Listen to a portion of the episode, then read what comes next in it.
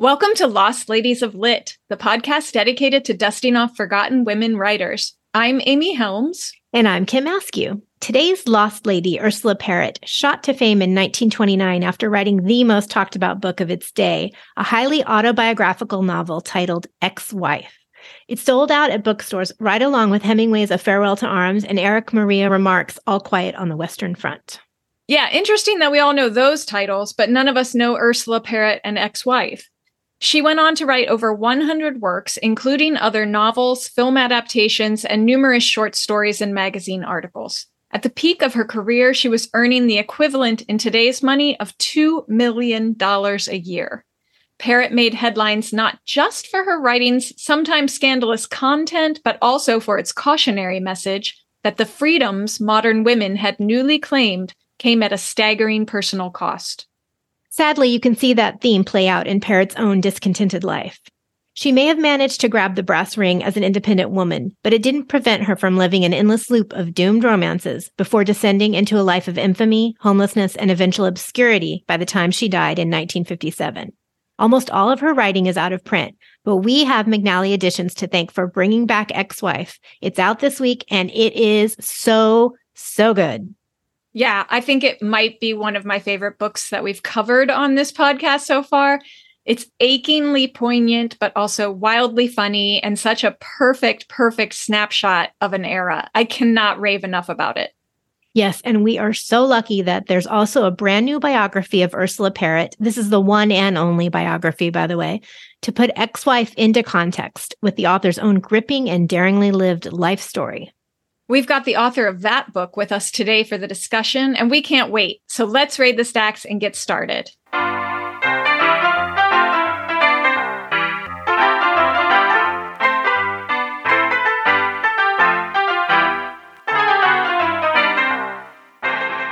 Today's guest, Marsha Gordon, is a professor of film studies at North Carolina State University, a former fellow at the National Humanities Center, and the recipient of a National Endowment for the Humanities Public Scholar Award.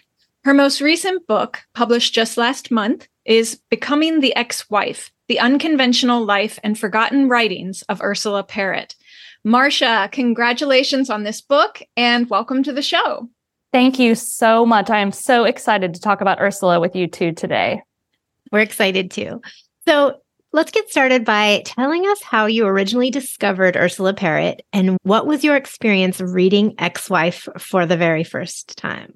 Well, I think you and your listeners will really like this story because, in some ways, it gets to the heart of your podcast. So, in 2015, I was acting on a tip from um, F. Scott Fitzgerald scholar Jim West from Penn State about some screenplays that the University of South Carolina Archives had purchased at auction that people weren't really working with yet. And so I happened to go to Columbia to give a talk. And so I set aside a little bit of time, like 90 minutes to go to the special collections and look at these Fitzgerald screenplays.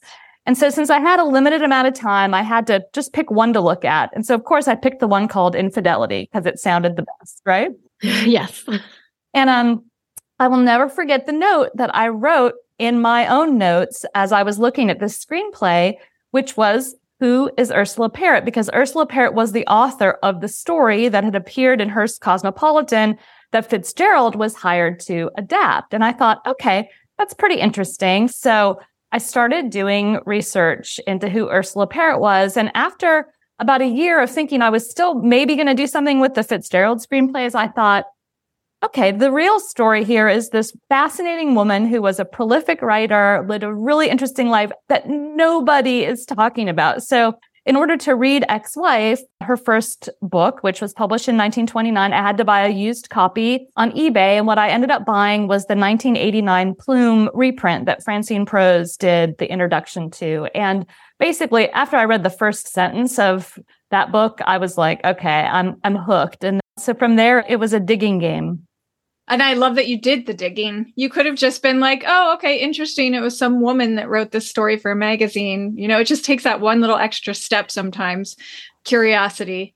It actually was a big mental shift to go from I'm thinking about this super famous, probably the most famous, uh, you know, 20th century American writer to, okay, I'm actually going to embark on a project about a woman no one's ever heard of who has no books in print. And that that is a, a formidable challenge, I can tell you from every angle, but I'm so glad that I took the leap. Yeah. Yeah. It's interesting you mentioned Fitzgerald, and we're going to get into this a little later in our discussion, but that name kept ringing through my head as I was reading this book. Um, not always in a positive sense, yeah, but we'll get into that in a second. Um, before we dive into the discussion of the book, I think we need some historical context to help our understanding of it and why it was so explosive. So, can you help us out with that? Yeah, I think it helps to just think for a minute about Ursula Parrott's life trajectory. So, first off, she was born Catherine Ursula Towle. So, Ursula was her middle name that became the first name of her authorial name. And she was born in 1899, so at the end of the Victorian era. Um, and the years Parrott was growing up were a time of really kind of unprecedented and immense change in American culture. And I think especially for women in terms of things like access to education, acknowledgments of female sexuality. I mean, if you think about Sigmund Freud and the popularization of Freudian ideas, and also I think confrontations with the kind of fleeting, uh, fragile nature of life. So I'm thinking in particular of the influenza epidemics and World War One that were really a reminder, especially to young people, that you have one shot at life and it may not last very long. So live a big, exciting life while you can. Um, she's coming of age in a period where the idea of being intentionally modern became really in vogue and rejecting kind of prudishness and embracing openness and frankness and not worrying so much about what people think about you. This is the world Parrott is kind of coming of age in, and that certainly influences her first novel. So, one of Parrott's first published articles is titled Leftover Ladies, which reminds me of The Extra Woman and Marjorie Hillis, who wrote Live Alone and Like It. That was about a half dozen years later. Listeners, we did a previous episode on that book, which you can go check out later. But, Marsha, what did Parrott mean by the term leftover ladies, and how does it tie into these changing times that you're talking about in the 1920s? Yeah, I'm so glad, Kim, that you invoked uh, Marjorie Hillis. And uh, of course, you're referring to your former podcast with Joanna Scutts, her extra woman book, which is so good. Um, and Marjorie Hillis encouraged women to embrace being single, right? So Parrott writes this story, Leftover Ladies, and it's a nonfiction manifesto. That's how I think of it, that appeared in December 1929 in a magazine called The Mentor. And it is the opposite of Hillis. So, like, if you wanted to put two pieces of writing together, you could put Hillis and Parrott's uh, leftover ladies together and have a nice comparison and contrast. So, a leftover lady for Parrott was a divorcee. And keep in mind that when she got divorced in the late 1920s, she thought at first, like, oh, I'm the only woman in the world going through this, right? This is such a tragedy. And she starts working because she has to support a child. And she realizes that Every other woman she's working with is a divorcee. So she's like, okay, there's all of these women who are like me. And then she's also noticing that there are these intentionally single women who have chosen a career over a marriage. This is the group that she classes as the leftover ladies. And her central argument in this piece, which was a kind of companion piece to Ex-Wife, it came out just a couple months after Ex-Wife was published, um, is that women could be educated, they could have careers or work. She differentiated between the two. Um, they could behave in the same ways as men, um, including like drinking, sexual adventuring, and so on. They could support themselves. There were some really good things about that, the kind of independence and autonomy and self-reliance.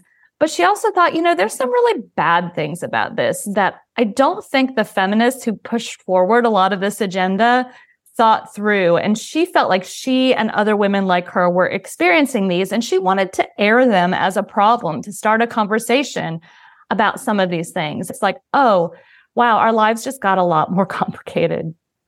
I love how you have that line in your book from her. I think that was about, um, you know, women are supposed to act like they're the pride of the brothel. yes. they weren't raised that way. So it was like there was that huge juxtaposition between how they were supposed to act in this modern world, but how they really felt, or maybe, you know, what they were kind of up against. Yeah. I mean, in some ways, she really feels like the same kind of roles of like the angel wife and the whore are still in place. It's just the terms have shifted. And so it's like instead of leaving money on the dresser, she has a line, you know, people bring you a bottle scotch and some violets. Like it's the same thing. It's just the the the kind of uh, judgment around it and the terms have changed. But women, she felt very strongly, were in the same disadvantaged position nonetheless. She's kind of playing the devil's advocate a little bit. Like, wait a second.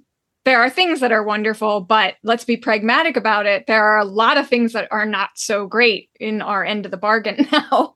Yes, she was not afraid of provoking. As a matter of fact, I think she really liked that part of the role she ended up playing in the culture. Saying things out loud that people really weren't saying quite the way that she was doing it. And um, it got her a lot of attention.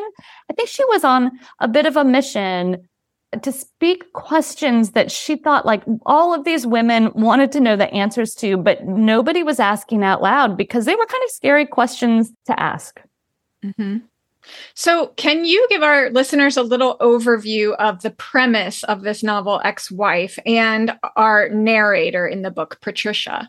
Yeah, absolutely. So, um, Ex Wife is published in late summer 1929, and actually it was published anonymously at first. That's kind of an important gimmick with the book. And of course, Parrott's name was attached to it soon after. But it's about the failure of a very modern marriage between two young moderns. Patricia, her life is pretty much exactly like Ursula's um, in terms of upbringing and education and the like. And Peter, whose life in the book sounds pretty much just like Ursula's first husband, um, Lindsay Parrott. They marry young. They move to Greenwich Village. They have and lose a child. And losing the child is actually an interesting invention of the novel. That did not happen in the way that it's described there. But this couple drinks too much. They basically have mutual and equally meaningless infidelities, followed by a really awful breakup and divorce that comes fairly late in the novel, actually. But Patricia does not want this divorce. I mean, she works really hard for it not to happen. She wants to move on from the infidelity and be mature about it because they're living by this modern ethos and her husband just can't let it go. And so kind of the end of the novel is, well, life goes on. It's never what it's supposed to be, but it goes on. And I think we should point out that the very first line of the novel is My husband left me four years ago. So it's not being told in chronological order per se. We know right at the beginning that she's a divorcee. Absolutely. It goes back and forth. And I believe the next line is something like, I, don't know exactly why, right? So it's trying to figure out not only why her marriage failed, but also try to understand this idea of the ex-wife as a category, an identity that people were having to embody in this age of um, of kind of rampant divorce, especially in Parrott's social circle, right? Like rich, educated, white, um, urban. There was a lot of divorce going around in Manhattan, for example, which is where Parrott was at the time. So yeah, it's like that Shakespeare, how camest thou in this pickle? Yeah. That's that's what you're starting with. You know, she's like, okay, how did this happen? And and then she takes you back um in time to share Absolutely. so we'd love to have you share a passage from the book, one of your favorites, if you can. I know that's a tough ask, though there's so many great moments. How do you narrow it down to one? But give it a try. Yeah. Yeah, so I'm going to read a passage actually from the new McNally edition of Ex Wife, which um, I'm so thrilled that they have republished.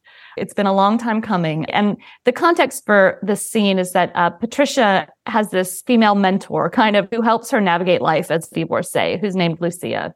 And Lucia takes her under her wing and into her apartment.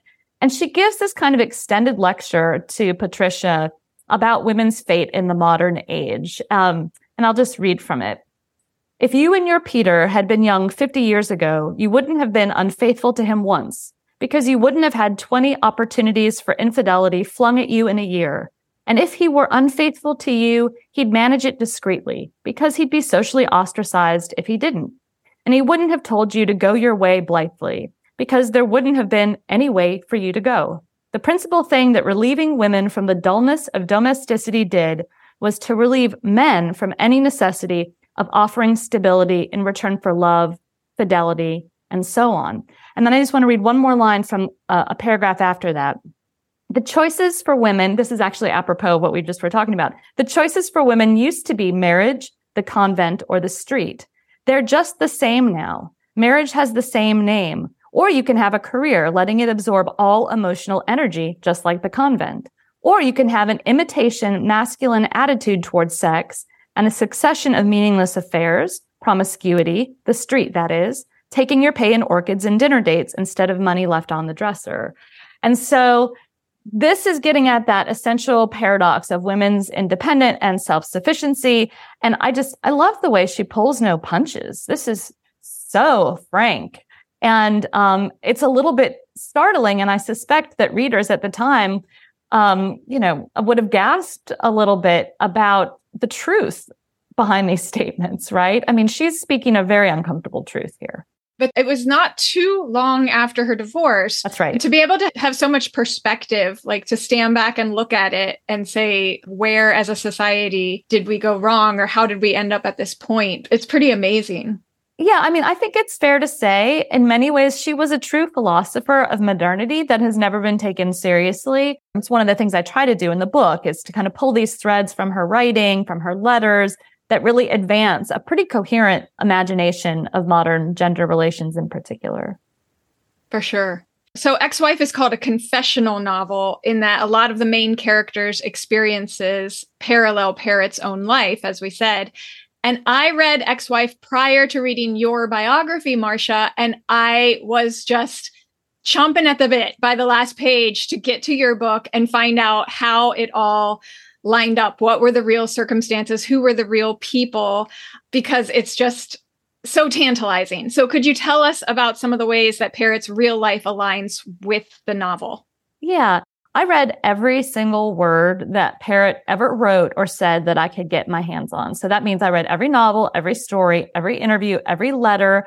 Fortunately, her agent, George Bye, and the most significant lover she had, Hugh O'Connor, um, who's Noel in Ex Wife, by the way, uh, they saved her letters. So I think it's fair to say I'm the only person on this planet who has gone through this exercise and that is to say, I have a pretty good sense of how she used her life and her stories, and she drew from it very, very heavily. So in terms of ex-wife, outside of many of the characters and plot similarities, there are significant divergences like the death of her son, for example. But the most important alignment really has to do with Parrott's determination to live an examined life. I mean, apropos, Amy, of your comments a couple minutes ago about the amazing kind of maturity of being able to look at your life and examine it as a 20 something person. I mean, this was an intentional part of the way she lived her life, trying to learn from her mistakes, even if she kept making them. Um, to be honest about the uglier aspects of modern living, like being stretched to the point of exhaustion by having such a busy life,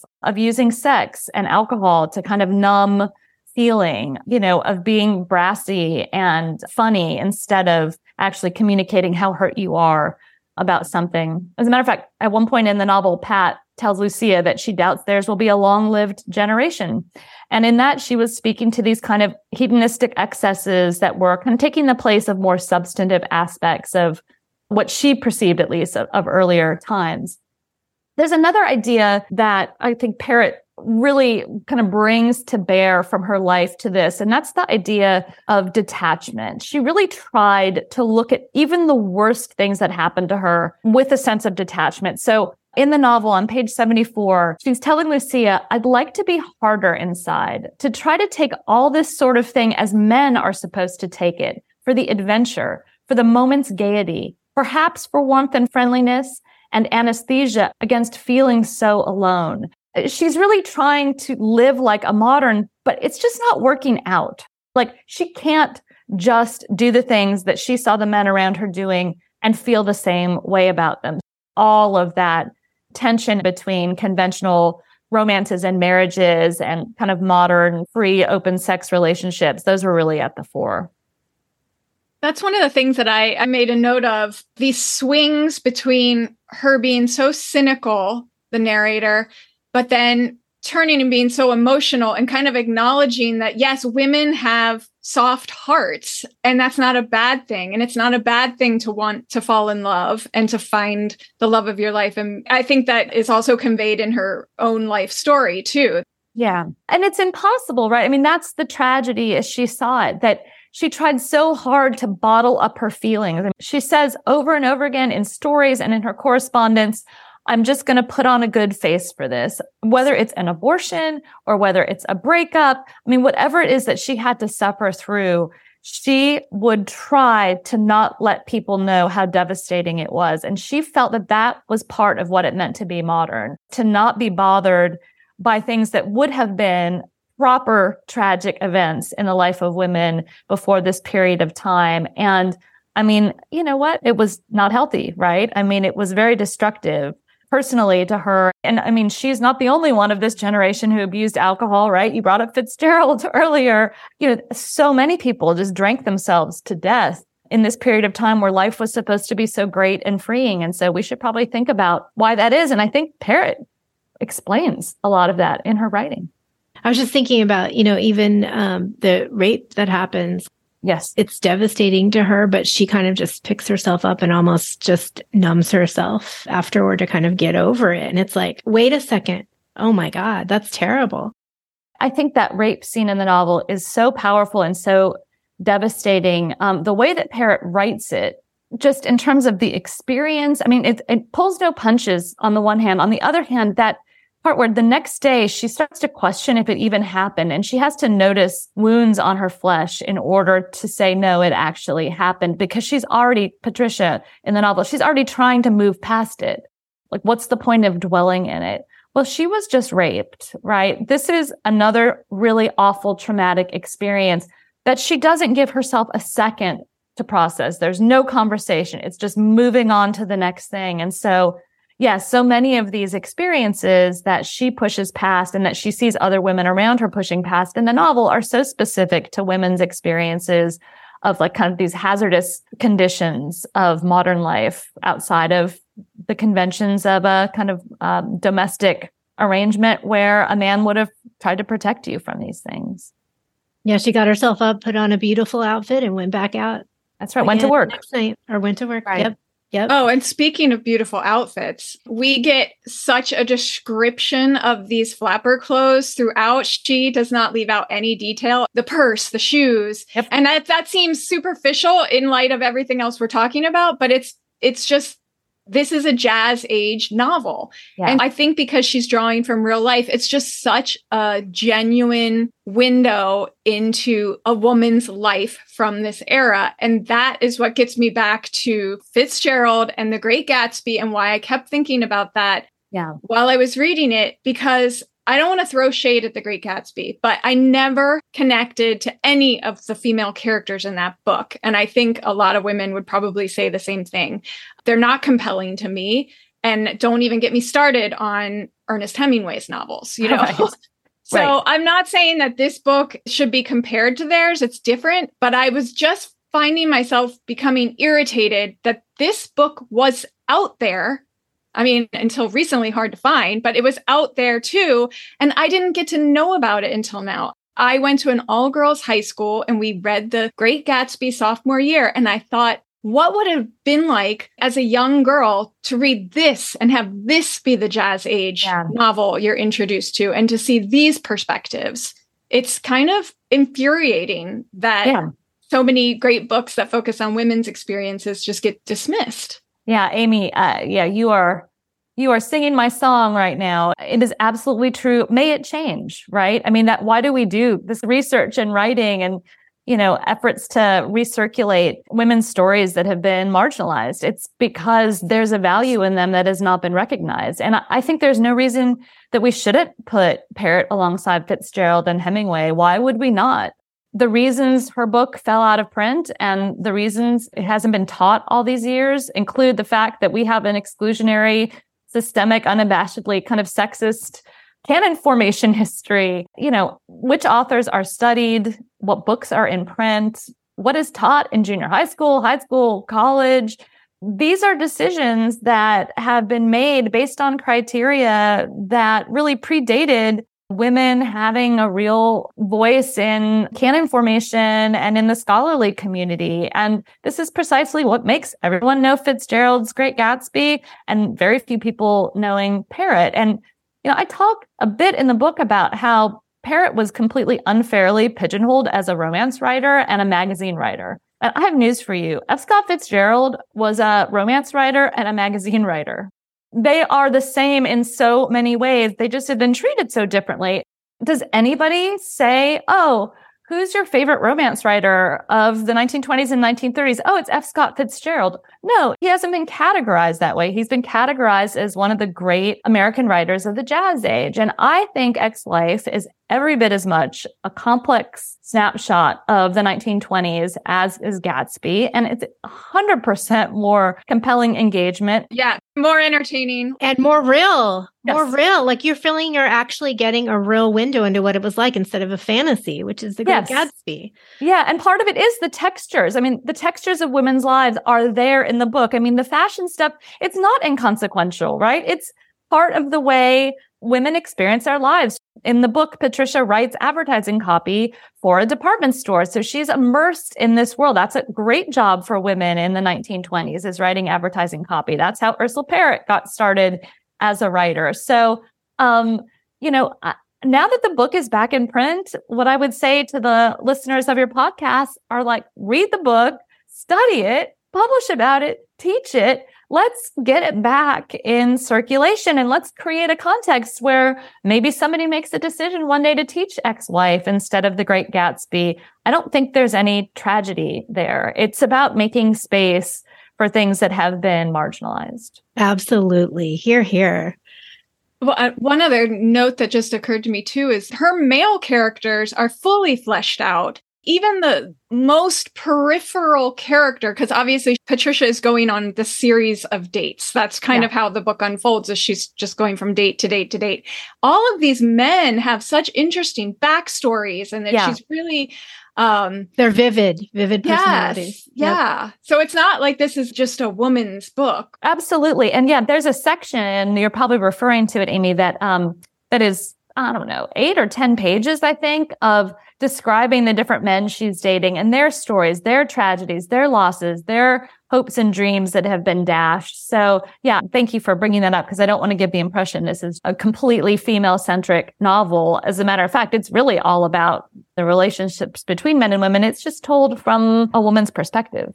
There is a pity and a tenderness for the men too. It's not just like men are terrible. It is also feeling sorry for the men and the position they're in as well and what they're struggling with and suffering from. So, what was the reaction at the time to this book? I'm guessing it sort of ran the gamut. Yeah, well, this was kind of the water cooler book of the season. And even the kind of reviewers who dismissed it as sordid or sensational, even those people had to acknowledge that everybody was reading and talking about this book. There were a lot of newspaper op-eds, a lot of interviews with Parrott. I mean, you could say that this was like the trending book of its moment. I was also really struck by how many reviewers misunderstood the novel as a celebration of hedonism and immorality because it seems so obvious to me that the book is about mistakes and regrets. That it's not like, oh, look how amazing my life is. It's like, wow, my life would have been so much better had we both acted a little bit more maturely. And, you know, the New York Times reviewer for the book, who did not have much love for it, um, but really credited Parrott with putting her finger on the pulse of the culture with this idea of the ex-wife as a new type of woman. And of course, he had to admit that, you know, he left the book out and his wife and all of her friends immediately picked it up and started reading it. And so he kind of says, okay, there's like a line of women standing behind my wife to read this book right now. So yeah. And I think I'm very curious to see how reviews of the McNally reprint, um, what they're like. Because when Ex-Wife came out in 1989 in that former Plume edition, I was just looking at the publisher's weekly review from that, and it ends um, that Parrott's work's contemporary quality is eerie and disturbing. Although the scenery has changed, behavior patterns have not. And, you know, if you think about binge drinking and hookup culture and burnout, I mean, Parrott kind of has like the hot takes of 1929 on these subjects, but they're still with us today. So I, I really hope that people respond to the novel still the way I did and it, the way it sounds like you two did. Yeah, it Oh, feels yeah. very relevant to now in a lot of ways too. Absolutely. Absolutely. Yeah, and just introducing each of the men that she winds up going on dates with is very Sex in the City. You know, Yes. Yes. Carrie Bradshaw trying to make her way. Yeah. And Rona Jaffe's the best of everything. I was going to mention that. Yeah. yeah. This book to me, though, reached like a whole nother level of greatness when she starts to weave in George Gershwin's Rhapsody in Blue. Yeah. You could hear the song in your head as you're reading it. She literally puts yeah. the bars of music in between the passages where she wanted you to be thinking about this song as the action is playing out. It's just such a perfect moment in the book. Yeah, you know, I wish I knew the why.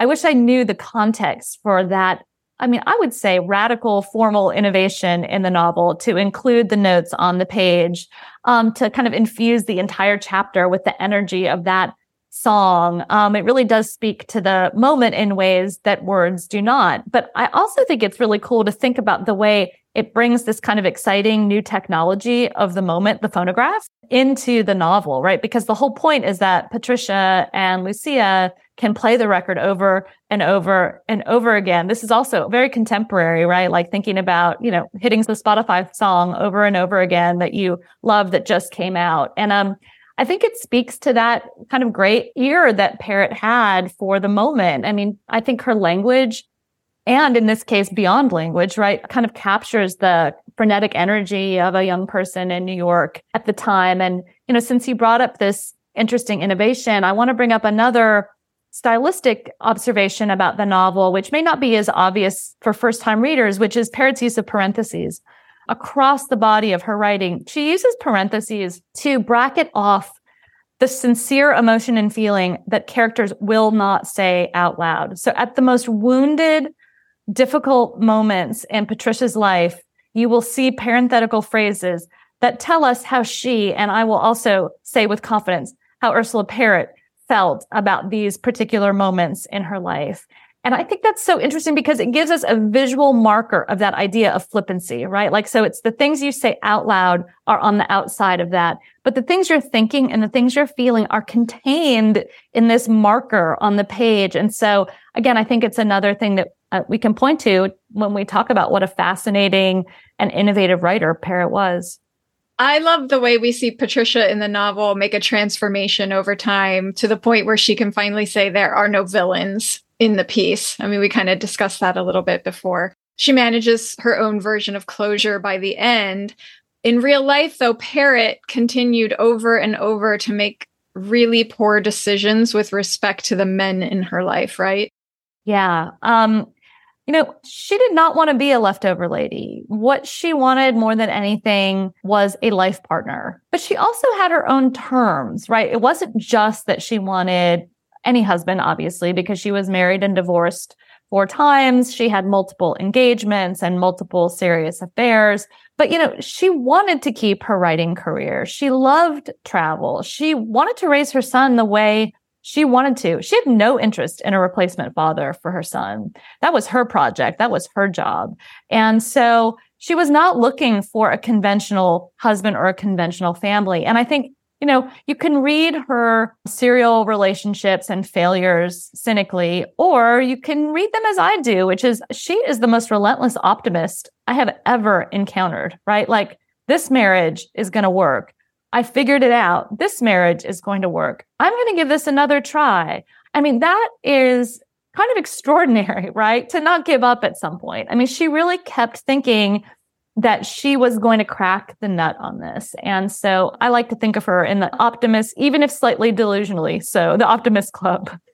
And speaking of delusional, she has Hugh O'Connor, who is kind of like the great love in her mind. Yes. He's not really treating her that great, though. You know, he doesn't want to commit. He's happy to just kind of get what he can get, but also have his freedom. Um, so at one point, she makes what I would call an indecent proposal style proposition yes. to him. Can you talk about that? Yeah. So he's making less money than her, right? Everyone was at this point. And she offers him what she calls a year of his life that she will pay basically more than his salary for him to do what he wants, write his great novel, whatever, but he has to marry her. For one year. For one year, right. So there's the hook of like, you have to do this. But at the end of that year, if you don't want to be married to me, I'll give you a divorce, but I want to be able to say I had the respectability of being your wife and not just your mistress. Starring Katharine Hepburn and yes, exactly. I mean, I have yeah. no doubt that that was the plot that Parrott wrote in her mind when she imagined this scenario. And, you know, he did not take her up on the offer, but part of her point was like, men do stuff like this all the time. They use money to buy their mates. Why shouldn't I be able to do that? That blows my mind. I, I really think that that is such a radical act. And she saw it just like that. She saw it as tit for tat. This happens all the time. Why shouldn't I be able to do this in this age where supposedly there's no difference between the way men and women act? Didn't work, but good for her for trying. That's right. Is it true her first husband wrote a parody of her novel called Ex-Husband? There there is a novel called Ex-Husband. Did you read that? Um, yes, I have read all the parody novels. There's no way that Lindsay Parrott wrote that novel. He was a very serious gentleman, but it did become a bestseller. It was published anonymously, just like Ex Wife. There were also books called Ex Mistress, Ex It, and my favorite, Ex Baby. Um, uh, that there were so many parody responses, I think gives you a sense of what a sensation this book was. That anything that is copied this much that can also become a bestseller, right? That tells you about cultural impact. And I think it's an important thing to remember when people are trying to understand the circulation of a novel like this and how it resonated in the culture at the time. So we've already talked a little bit about how Parrott used flippancy and humor to mask the things that troubled her most. And it's also making me think of the abortion scene in the book, which is really gripping to read because she does put in those parentheticals. Yes. What was the response to that abortion in the book? Yeah, um, that's a great question. I haven't read a single review that singles out that scene. I don't think that would have been considered something that you would write about. Although when people are offended by the book as being tawdry or sordid, no doubt they are thinking about that abortion scene, which by the way, I think is one of the most powerful scenes in a novel of the 20th century. I mean, I'll just say it. That chapter is phenomenal. Um, her narration of it, Pat's narration of it in the novel, is very flippant, but Parrott reveals her flippancy to be a coping mechanism, right? So it's not that the novel is flippant about it, the character is flippant about it because basically she doesn't want to undergo this procedure in the first place. She wants to keep her marriage and have her baby. Um, and second, it's re traumatizing because she's lost a child earlier in the novel. And as you know, there's all of these parentheses used in the section where the real feelings are buried. So the doctor, for example, ends up asking her if she's nervous. And uh, Pat says, Oh, no, let's just go ahead and do the procedure. But her parenthetical thought is, Hell, I just feel dead. That almost brings tears to my yeah. eyes. The thought yeah. of like, that is how she felt. That is the pain and suffering of undergoing this procedure.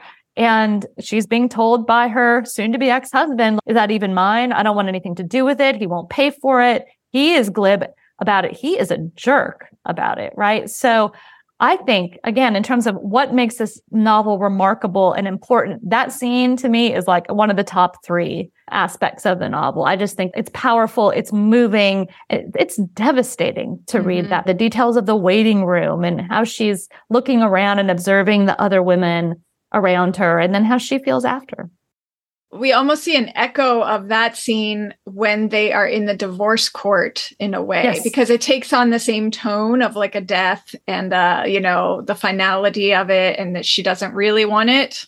That's right. Um, and the same kind of humor. Yeah. Absolutely not only that there's an explicit reference to it in the court scene because she says she remembers someone else telling her about a procedure that would only take 20 minutes. That's the abortions. But again, as with everything else that's awful that happens in her life after the divorce, what does she do? She goes home, puts on her work outfit and goes to her day job and just keeps on going. So there's no mourning. There's no crying. There's no experiencing the real sadness of the situation. So Hollywood quickly came calling to her after the success of this book. And I think if I'm right, in the film version of the book, they left out the abortion plot. Oh, absolutely. Right. Yep. Yeah. So that gives you some indication of the response to that part. It was like yes. not ready for Hollywood, but her writing was, her fame obviously helped too. So you want to tell us about her time as a screenwriter? Yeah, there's a couple big sections of the book about this, but there were nine films that were adapted from Parrott's work during her lifetime. Um, she's actually only credited for work on one screenplay. That's for The Divorcee, that first one from 1930. But that doesn't mean she didn't work on any of the other ones. It's just the only one she got screen credit for. Basically, in 1930, she was hired by Paramount, who, as with every other major studio, still had New York offices and New York studios. So they were still making films um, outside of the city. It was not just Hollywood. And Parrott was writing stories for Claudette Colbert and Ina Claire and Clara Bow. Fox hired her to write a scenario for her gangster novel. Yes, she wrote a gangster novel called Gentleman's Fate. And in the spring of 1939, she went to Hollywood for the first time and she hated it. She hated the sunshine. She hated the gossip. She really wanted to be back home. And part of the reason is she was kind of mourning this disintegrating relationship with Hugh O'Connor and she kind of just wanted to be back in his orbit. But part of it was she really had a New York sensibility.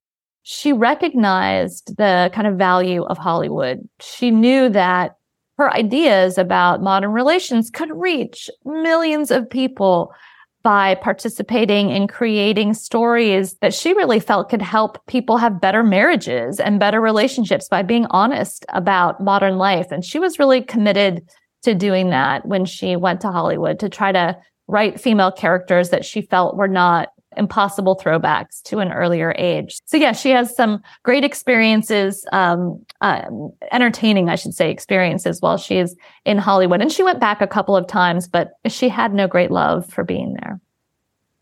So later in her life, she started to make headlines for all the wrong reasons. Can you tell us a little bit about what happened?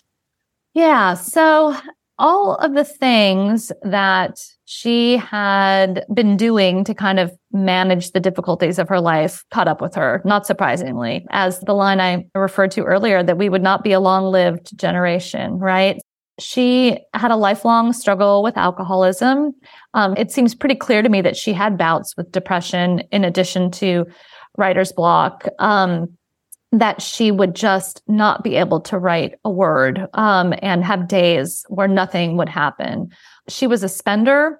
Those clothes she describes an ex-wife and the price tags, those came from the heart of Ursula Parrott. She loved good fashion and nice cars and vacations and furs and jewelry. And she loved that she could buy things for herself and she did. So she would overspend herself and then have to get a story out and try to meet a deadline. And everything was kind of catching up with her over the course of the 1940s. And she ended up in a really dark place.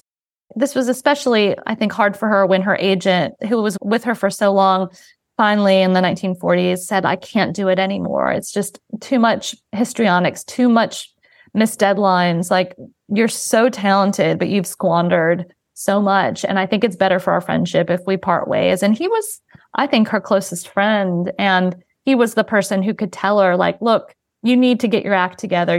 As maybe she saw from the beginning that this kind of life was not going to end well. Yeah, she lived fully.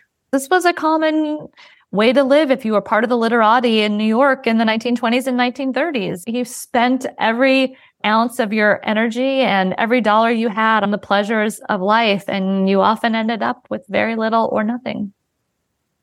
And listeners will let you read Marsha's book to get the full deets on this one particular story. But let's just say Ursula Parrott has a sort of Bonnie and Clyde situation that she finds herself in where she is facing federal conviction because of some antics that she got into, which is almost like something out of a novel. Not even almost, it is like something out of a novel. so to mm-hmm. hear that whole story, check out Marsha's book. I mean, Ursula was homeless towards the end of her life, right? Yeah. I mean, yeah. As Walter Winchell broadcast in his column, she was sleeping on the subways. She did try to pull herself out of that tailspin and really fought really fought hard. And I, I, think it was just, she was too far gone. Um, one of her ex-husbands really tried to help her in the end. It's very moving. I, you shouldn't cry at your own book, but there are some oh. parts towards the end that, you know, I have this great sympathy for this woman who I really admire in so many ways. And you know, it's really hard to imagine that suffering and the loneliness. And just, you know, she fell apart in the end. Yeah, she was her own worst enemy in yeah. some ways, but I think she was also being this Cassandra for culture and saying, I don't think anybody realizes the unintended consequences of this newfound freedom. Yeah. And it's almost like the things she was warning against is ultimately what took her down. That's right. That's absolutely right. And she saw it.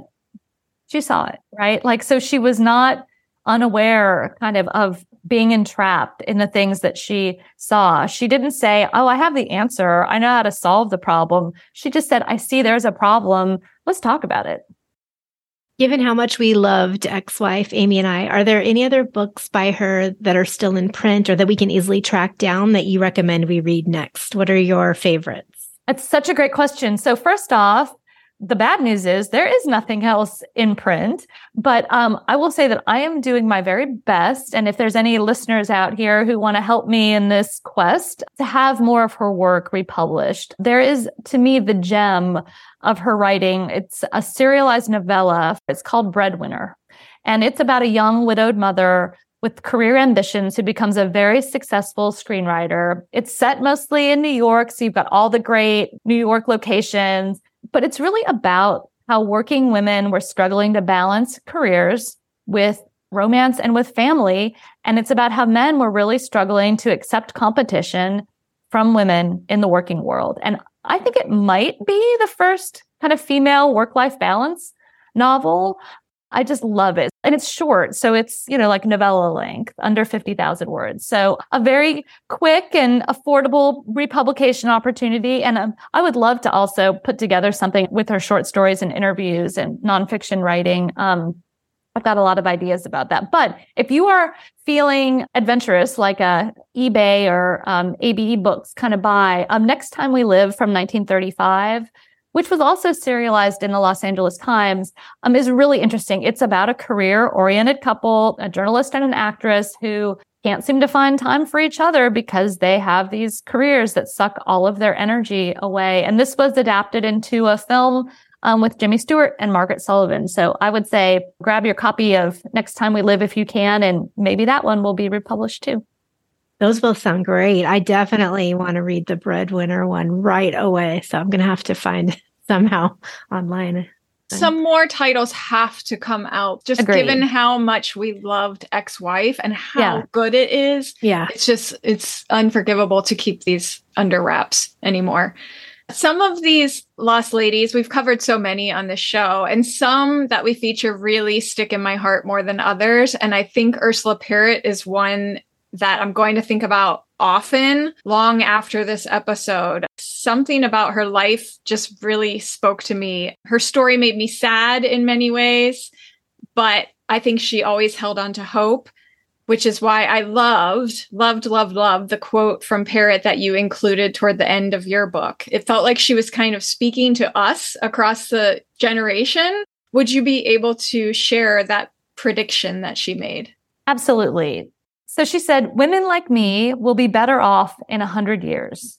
We hunt about among the wreckage of old codes for pieces to build an adequate shelter to last our lifetime and the building materials just not there. I do believe that out of all this will come a comradeship between men and women, fairer to men, fairer to women, but not in time for us. I mean, the prescience and self-awareness of that it's so moving to me she was such a fighter that relentless optimism that sense that she was really like trying to figure out how to solve this problem mm-hmm. that her generation had created for itself um, that's really there and you know I, I say in the book I, you know i have to agree with her i think if she had been born 100 years later she wouldn't have seemed like such an outlier. She would have seemed very much in, you know, the cultural swim that we all exist in. And I think she would have had an easier time. Her ideas would have been recognizable within a culture that has really radically changed its thinking about gender roles and work life balance, et cetera. But let me add, a lot of these problems and questions she raised are still with us. We are not living in some magical fixed paradise of gender equity. And, you know, I think Parrott would have been an interesting voice in all of this. She would have been doing the Me Too hashtag tweets about her experiences, you know, like some of these things are not gone, right? Yeah. Yeah. Well, we just think it's amazing that you did the hard work of bringing her story back into focus. And listeners, you won't regret picking up this biography. Ursula Parrott's life was quite a life. Um, thank you so much, Marsha. We loved having you. Oh, well, thank you for having me. And let me just say, like, your podcast makes such a contribution to this project of correcting the historical record about women's contributions to literary culture. So thank you for all the work that you put into it. That means a lot. Thank you. So that's all for today's podcast. If you enjoyed it, consider giving us a review wherever you listen to podcasts. It's a really good way to help us find new listeners. You can stay up to date on all things Lost Ladies of Lit via our Facebook forum, where listeners and guests get a chance to connect. Our theme song was written and performed by Jenny Malone, and our logo was designed by Harriet Grant. Lost Ladies of Lit is produced by Kim Askew and Amy Helmes.